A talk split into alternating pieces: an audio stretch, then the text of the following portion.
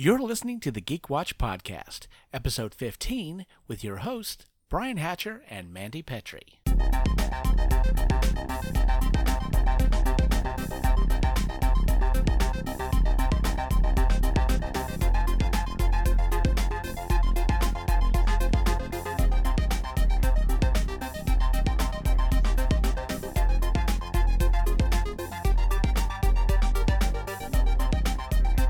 Greetings, Geek Watchers, and welcome to episode 15 of the Geek Watch Podcast. My name is Brian Hatcher, and with me, as always, Geek Watch's own resident geek goddess, Mandy Petrie. Hello, Brian. So, this past weekend, we saw Black Panther. We saw Black Panther. We did not see it together, We did but not. we saw Black Panther. And so, now that you've had some time to think about it, what are your thoughts on it? Okay, Brian, how do I even begin? And I think everyone who has asked me, How's Black Panther? What do you think of Black Panther? And I am absolutely hardcore on this that we are coming up on 130 years of motion picture production. To me, Mandy Petrie in Charleston, West Virginia, to me, this is the perfect film. Really? Yes. And when I tell people that, they're like, I don't know, Mandy, that's awful high praise. It's like, yes, but it, it- to me, this is the perfect film. It is Shakespearean, it is Sophoclean, it is Beowulf, it is Gilgamesh. It is such good storytelling. And it is perfectly symmetrical. It comes around full circle so many times. And there's the Gestalt theorem the whole is greater than the sum of its parts Right. you take Black Panther and you remove any one element from this movie, and it does not matter. It is still a wonderful movie. Yes, it's a superhero movie, but if there weren't superheroes in this movie, it is still a fantastic movie. It is Afrofuturism. If it didn't have Afrofuturism, it wouldn't matter. It would still be a fantastic movie. You could set this post apocalyptic, the same story. It is fantastic, Brian. It is it is so perfect. And every character, the villains, the heroes, they're all exactly right. There no one is wrong. They're all in the right. And you disagree or you don't disagree, you know that they're they are right. When are we going to do the spoiler warnings? Well, You I- know? I think now is the time to do this. Now's this. the time to do the spoiler Now- warnings. Mm-hmm. Yeah, now's the time to do the spoiler warnings. So we're going to say that if you've not seen this movie yet, what are you doing? But besides that, we're going to be here when you get back. So go ahead and Mm-hmm. turn off the podcast, go out see the movie, then come back and listen to the podcast because yes, we are going to go into spoiler territory because a lot of what makes this movie great, you can't really talk about unless you go into spoilers. And so from this point on, if you're still with us, then don't be mad if the movie gets spoiled for you because that's where we're going We're with this. getting there. So you you've heard this geek girl say that this is the perfect movie. It's entertaining. It is thought provoking. It is socially important and oh, it's vital. It's socially vital and the fact that we had to wait until 2018 for something this amazing to happen is is kind of upsetting. Like we're coming up on 130 years of motion picture production. And there are some great movies out there, listeners.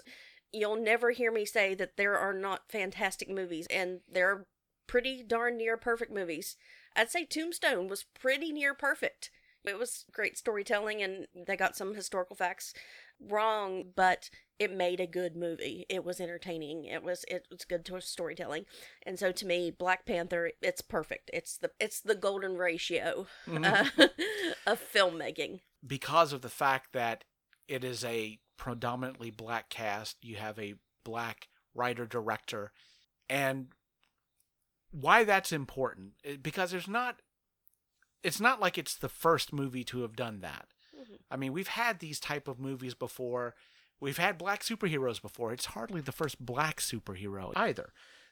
But what makes this movie important is that even with the amount of black cinema we've had in the past, there's always been this myth in Hollywood.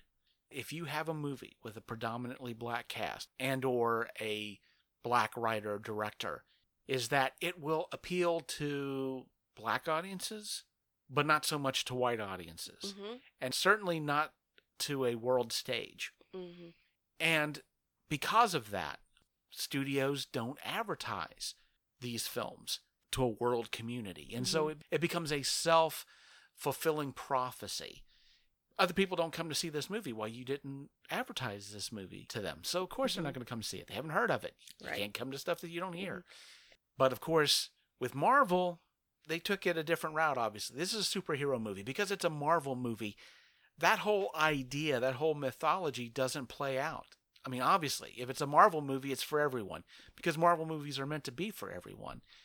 And Marvel also has this strength that it's its own brand and it has a reputation at this point you don't really need a name. Marvel is the name. And so since you don't have to put directors in that people know about or even actors that people know about you don't need a star quality because the name marvel studios Mhm. is the star quality. That allows marvel studios to cast talent they can Mhm. cast the best it doesn't matter who's and heard it's of attracting the talent. exactly Yes. Uh huh. that's why you can get a Glenn Close in a Marvel movie. That's why you can get a Kenneth Branagh directing a Marvel movie. That's why you can get Angela Bassett and Forest Whitaker into these Marvel movies because they know the quality is there and because Marvel can. And it- here's the thing I, I don't want to say take a chance on a movie like Black Panther. Hollywood thinks it's a chance. They think they're taking a risk, and it's not. It's never been a risk because people appreciate talent. To say that a black story doesn't appeal outside of the black community, you don't understand what story is meant to do. Story is meant to bridge gaps. A story is meant to show people something they haven't seen before. Right, and that's why the ancient stories have lasted so long. exactly. I mean, that's why we have Antigone. That's why we have Hamlet. It's, the human experience. Exactly. And I guarantee you there wasn't one white person who walked out of Black Panther who was like, man, you know that part I just didn't understand. I, I don't Right. because again, black stories, women's stories are human stories. hmm That's it. And so for me, Black Panther was just a combination of great writing, great directing, great talent acting it out. It's definitely going to be in my top three Marvel movies of all time, superhero movies.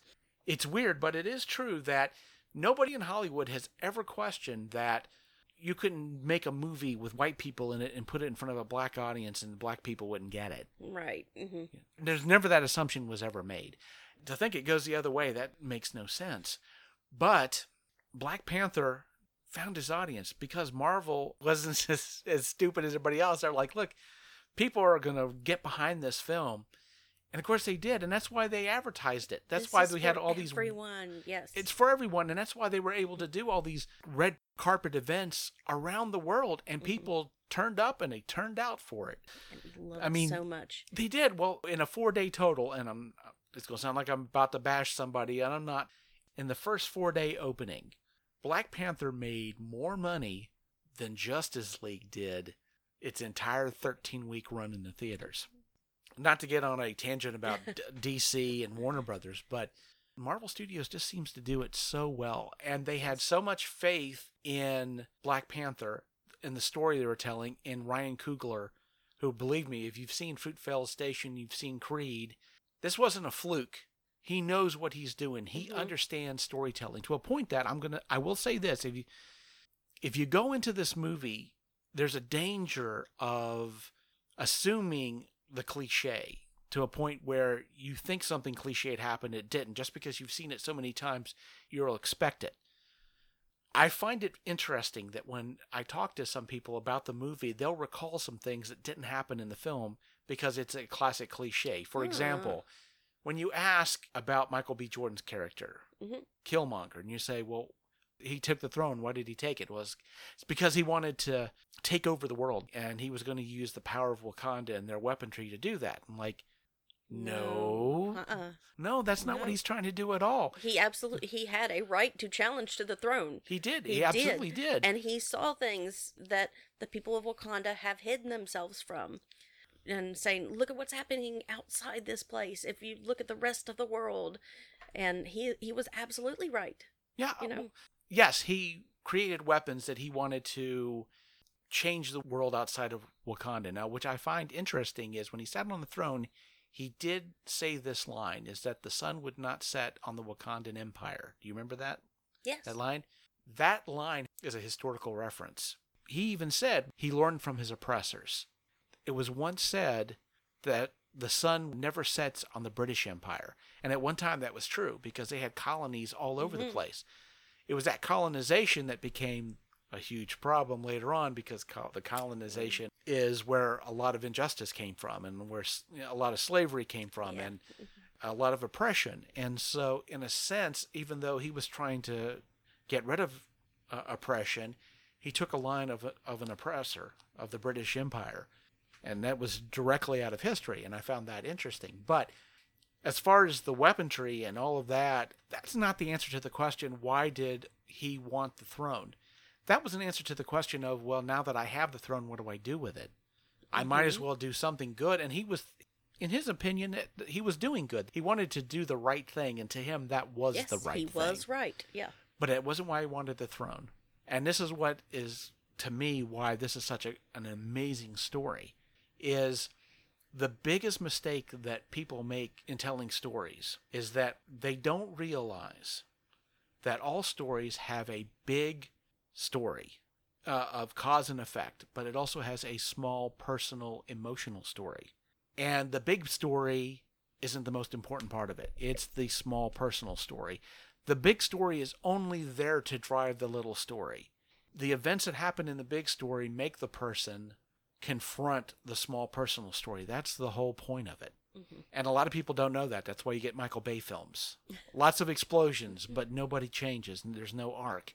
They're all concerned with the big picture and they're not worried about the small personal story, which is what really The one drives that we story. can re- that every person can relate to because everyone's Exactly. been through that. But that's what we get in most movies. So people who go in to see Black Panther think that Killmonger's entire motivation was I want to go to Wakanda, become king so that I can take the might of Wakanda and turn it upon the world.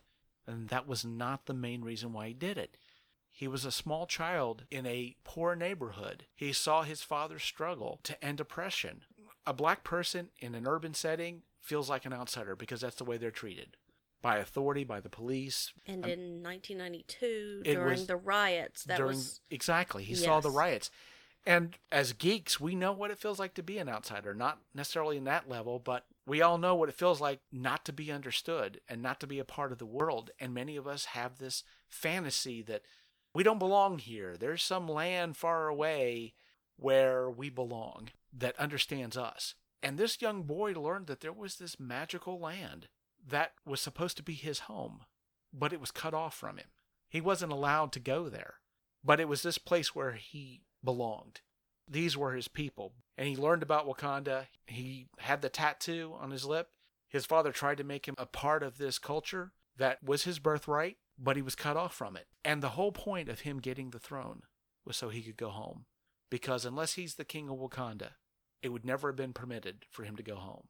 He would never have been allowed to stay because of what he represented. His father's sin cut him off. Mm-hmm. And he just wanted to go home. And he couldn't. And so this whole thing was about getting back to Wakanda. Now, once he became the king of Wakanda, what does he do with that power? And he had ideas about it. But that certainly wasn't the main reason for doing it. The main reason was to get back to where he belonged. And the truth is, T'Challa, in that throne room, when he showed up, could have very well said, I know what your father did to my uncle, to your father. I know what he did to you. I'm not going to make the same mistake. Welcome home. Mhm. He could have said that, but he didn't because that could have destabilized the rule of Wakanda. And T'Challa knew that. And so did Killmonger. And so the only option he had was to take the throne. And he knew how that was going to have to happen. And that's why he joined the army. Not because he had some lust to kill, but he had to learn how to do it because he was going to have to fight to the death to come home. And so he had to get ready for that. And that's what he did. Where some people might say, well, he had a hard heart. And so he killed a bunch of people. It's a kind of a chicken and the egg sort of a situation. It's the other way. Yes, when you kill a lot of people, it does harden you because it has to, because it becomes a protection for you. And so the type of person that he was came from the fact he was in the army, he he was an assassin, And keep in mind, people see all the marks on his body that represent all these people that he killed. The large majority of those marks were because somebody in a uniform said, take Right. care of business. hmm It wasn't because he was getting his jollies off on it. It's because he was in the military and that was his job. And the better he got at his job, the more they kept throwing him into Mhm. these situations. But he was doing it because he was preparing, because he had to, because that was the, those were the rules that were set up in Wakandan society. Is that if you're going to take the throne, it's in a trial by combat, and Yeah, he had to be ready amazing, uh, technologically advanced society, the most technologically advanced society in the Marvel universe, that they're still doing trial by combat and they still wear the traditional clothing. And can we just talk about Princess Shuri for a second? Oh, she yes. is my hero, Brian. Yes. I love her so much when she says, This corset is uncomfortable. Can we move on? That is every person in every ceremony. It doesn't matter if it's straw by combat, it doesn't matter in every ceremony. If, if it's a wedding, this corset is uncomfortable. Can we move on? yeah, I love her so much. I Oh, love yes. the fact that the most intelligent being, not human, not alien, the most intelligent being in this entire universe is a 16 year old girl from Earth. I love it. Oh, yes.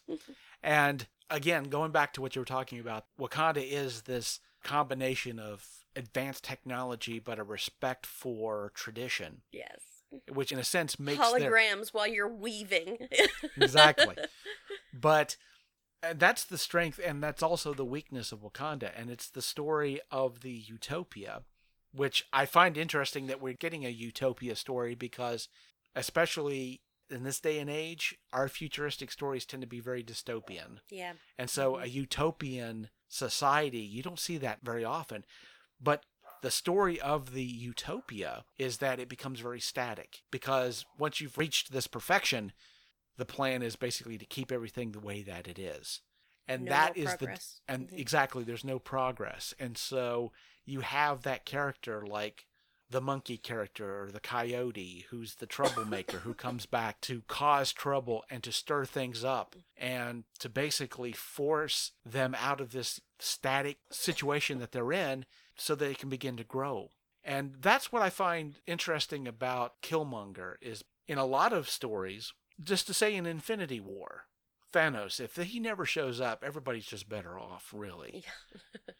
But here's the thing Killmonger, he doesn't show up, people aren't better off.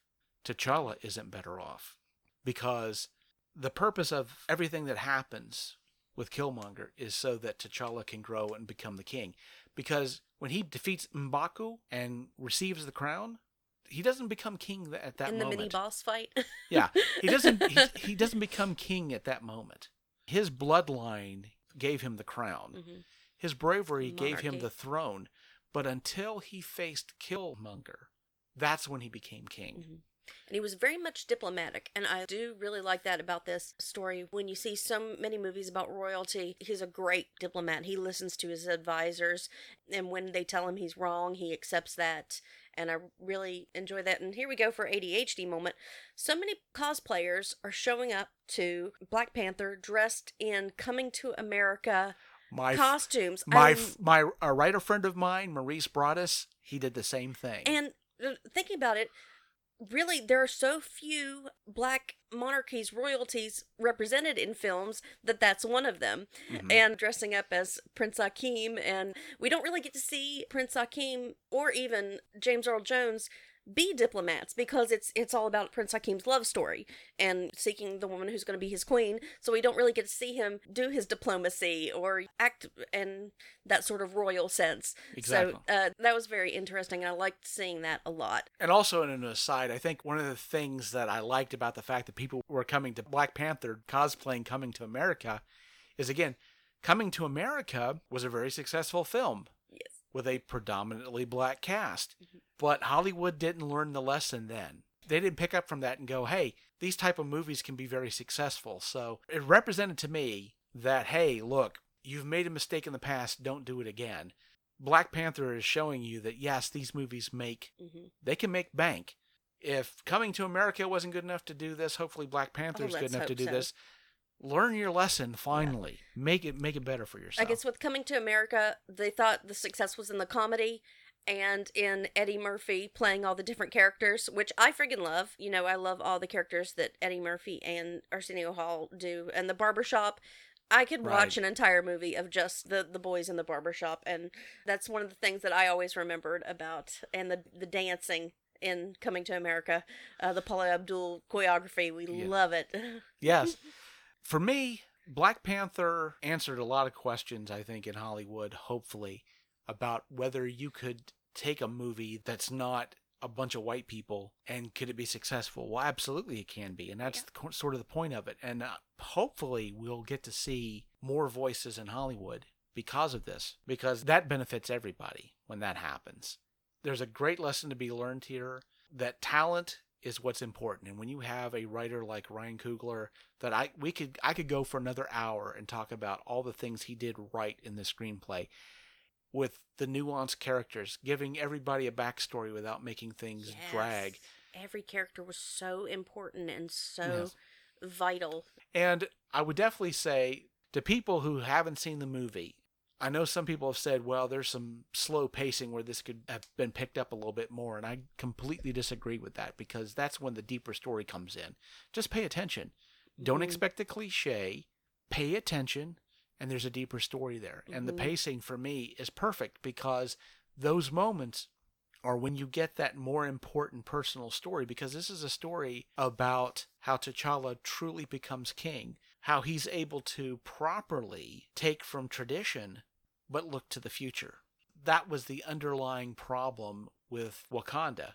They had that love of technology and that love of tradition and being able to meld it, but there were just some places where they didn't do the right thing hmm where in trying to protect themselves, they watched a lot of atrocity happen. They watched neighbors dragged away to be made slaves. They watched world wars happen and they They- Genocides. and genocides.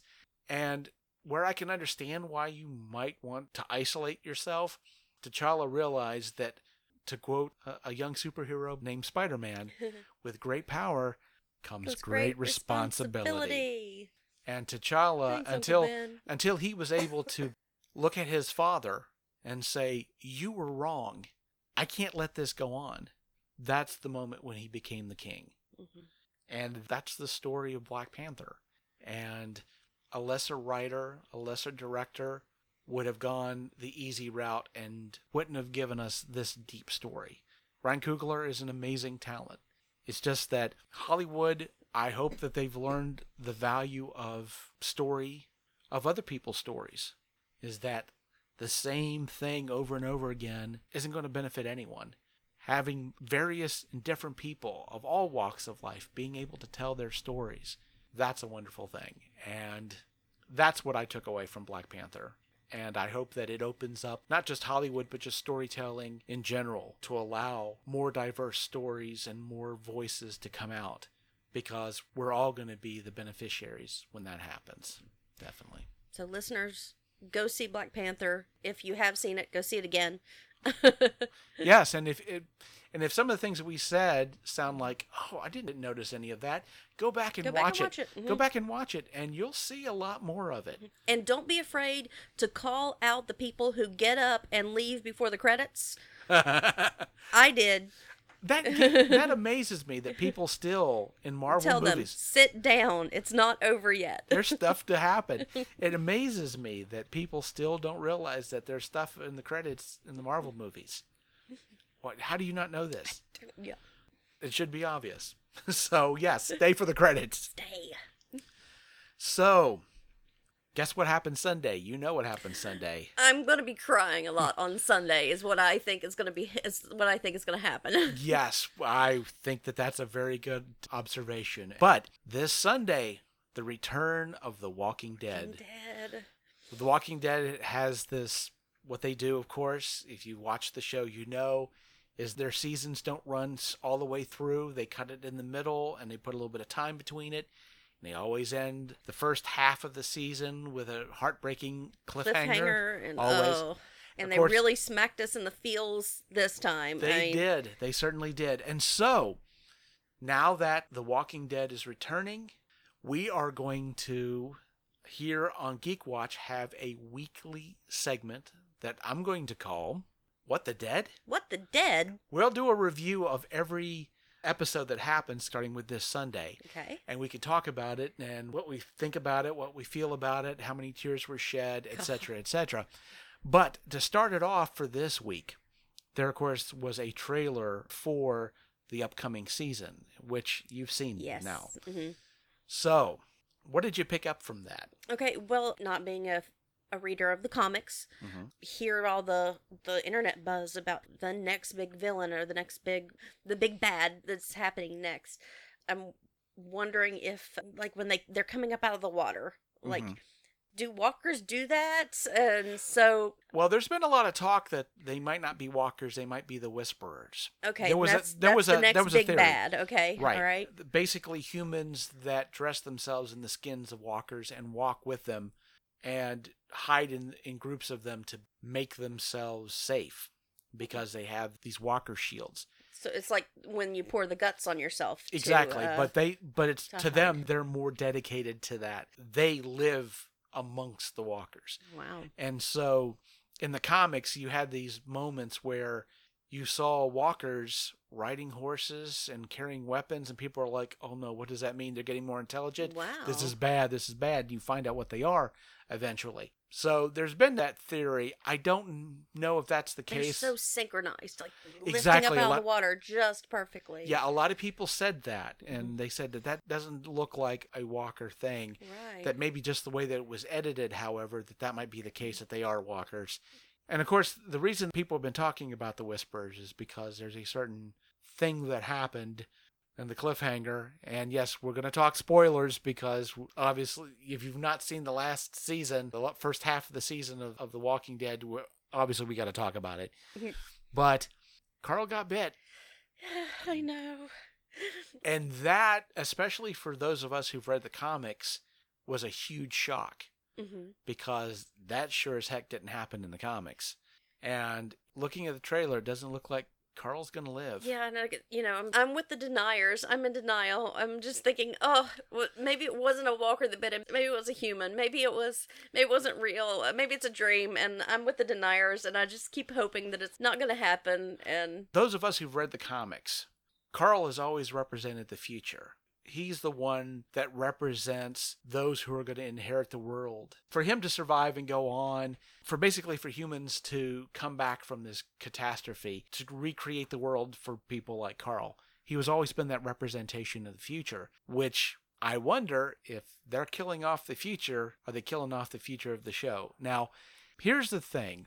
I don't want people to get the idea that I believe that every time that the Walking Dead television show strayed away from the comics, that it's always been a disaster. Mm. Because this is where we get characters like Daryl Dixon, who Mhm. never appeared in the comics. This was a character created for the show. And the changes they made to Carol's character from in the comics being a very needy, depending person who winds up committing suicide at- the prison by letting a walker bite her wow. pretty pathetic. Yeah. Obviously, a pathetic kind of a situation there. And they take that character and instead of doing that, they make her a badass. Yeah, one of the most BA females on Yes. television at She's- this moment. They make her awesome. And so in that situation, yes, the television show got it right where the comics maybe not so much. But there have been those points where they've kind of strayed away from certain things. or just twisted them a little bit. I believe that uh, the Bob character, when he was talking about tainted meat, that that was originally a terminus, and Right. that that was a different character that they were eating his leg, and he said tainted meat, tainted meat. right. Uh, that it wasn't Bob, but Right. Bob out of So that. I mean, a lot of the stuff that they adapted from the comics and changed it a little bit, but the whole deal with Carl dying, because it looks like that's what's going to happen.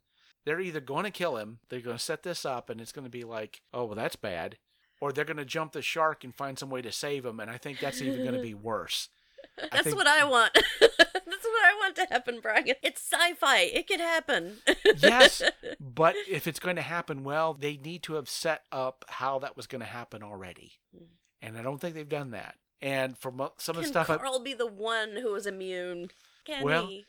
Well, is is that not Deus Ex Machina though? It is It's Deus Ex totally- Machina, but to me, I don't care because I want Yeah. Carl to live. But I wanted Beth to live. I wanted Glenn to live. I want everyone to be happy. And But the thing is, for good storytelling, you've got to set that thing up. And from what I've been hearing behind the scenes stuff, I don't tend to dwell on a lot of that too much because I'm more interested in the story. I don't necessarily need to know what's going on backstage to let that story happen. But some of the stuff I've been hearing is, yeah, Carl's gone.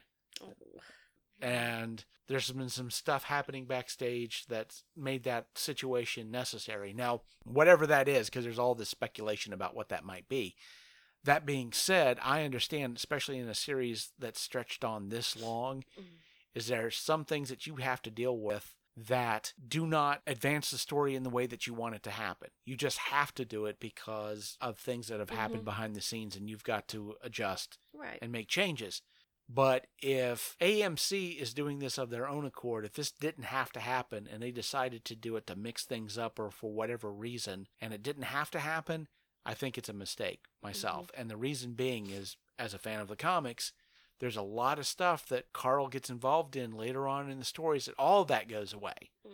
And it's a lot of really good storytelling. And I don't want to go into a whole lot of details over that because they may, in some aspect, be able to salvage it to a small degree. And so I don't want to spoil that too much, but most of it has to do with Negan and giving him some depth of character. Carl or Negan? Negan. Okay. Yeah. Mhm. It gives him a, a depth of character with his relationship with Carl. And you Hmm. kind of got a little bit of hint of that on the wall, which is why it was kind of heartbreaking when Negan looks up and says, I thought we were having a moment there. because in the comics, they have a bunch of moments and they're amazing. And we're going to lose all of that stuff, which Huh. is a shame.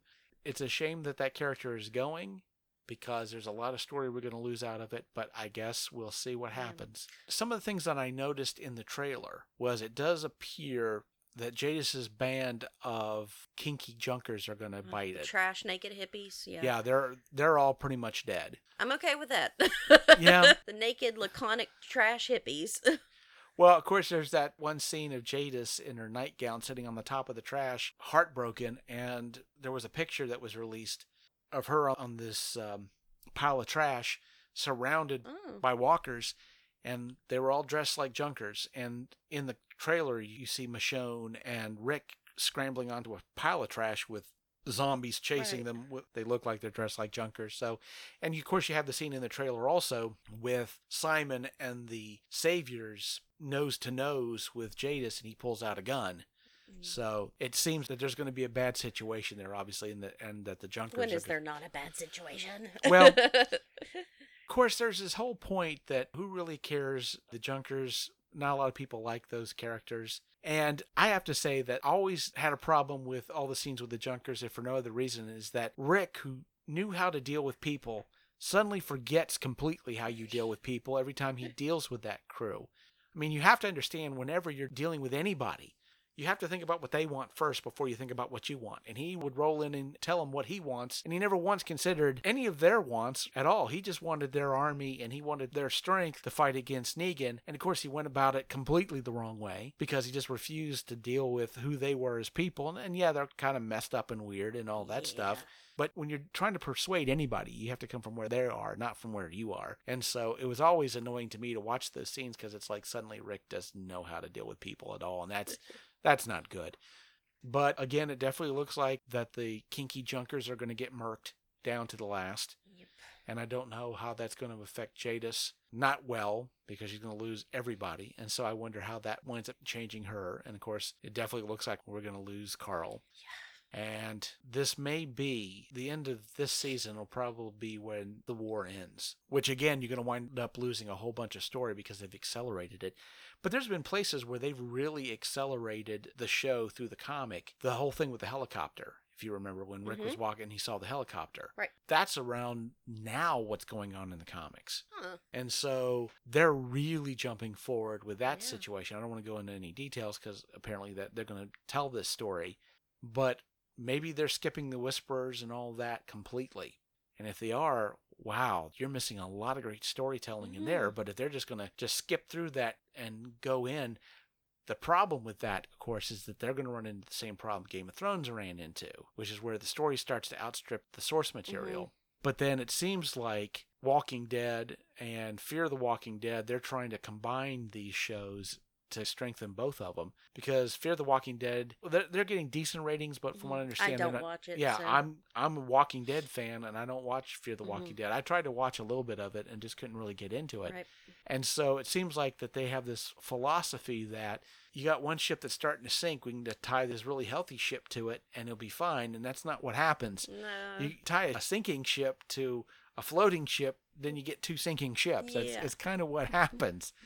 And so hopefully that's not the route they're going in. And I don't want to go into this really negative. I have high hopes for everything. But I know sometimes that Walking Dead can go off the rails a little bit and they can make mistakes, which they have in the past. And so, as of right now, I don't know if killing Carl is the best idea. I don't know if that's going to help the story or if that's going to hinder the story. I know how powerful the story between Carl and Negan is, and not getting the chance to see that on the screen is going to be a major disappointment. Now, whether they recover from that, well, that's I guess we're going to have Have the answer to that in the next few weeks, Definitely starting on Sunday. starting on Sunday. So, that being said, starting next week and for the next few weeks, we'll be giving our What the Uh, dead? what the dead reviews. And so obviously that it's going to be heavily spoilery. So before you listen to the podcast watch the show and Choose wisely. choose wisely and we'll discuss what happens on the show and our opinions of it. And so that'll be the end of this week's podcast. Thanks for checking us out. New podcast every saturday look for us on our social media if you have any suggestions whether it's facebook or youtube or you listen to us on soundcloud or itunes Or you play D and D with me. Hi, Jeremy. hi jeremy so however you listen to us if you want to use the hashtag geekwatch you can send messages to us or whatever social media just give us a message let us know how we're doing things that you want to hear on this show and we're definitely here to listen to that and to give you what you want. So until next time for mandy petrie this is brian hatcher reminding you that everybody's geeky about something.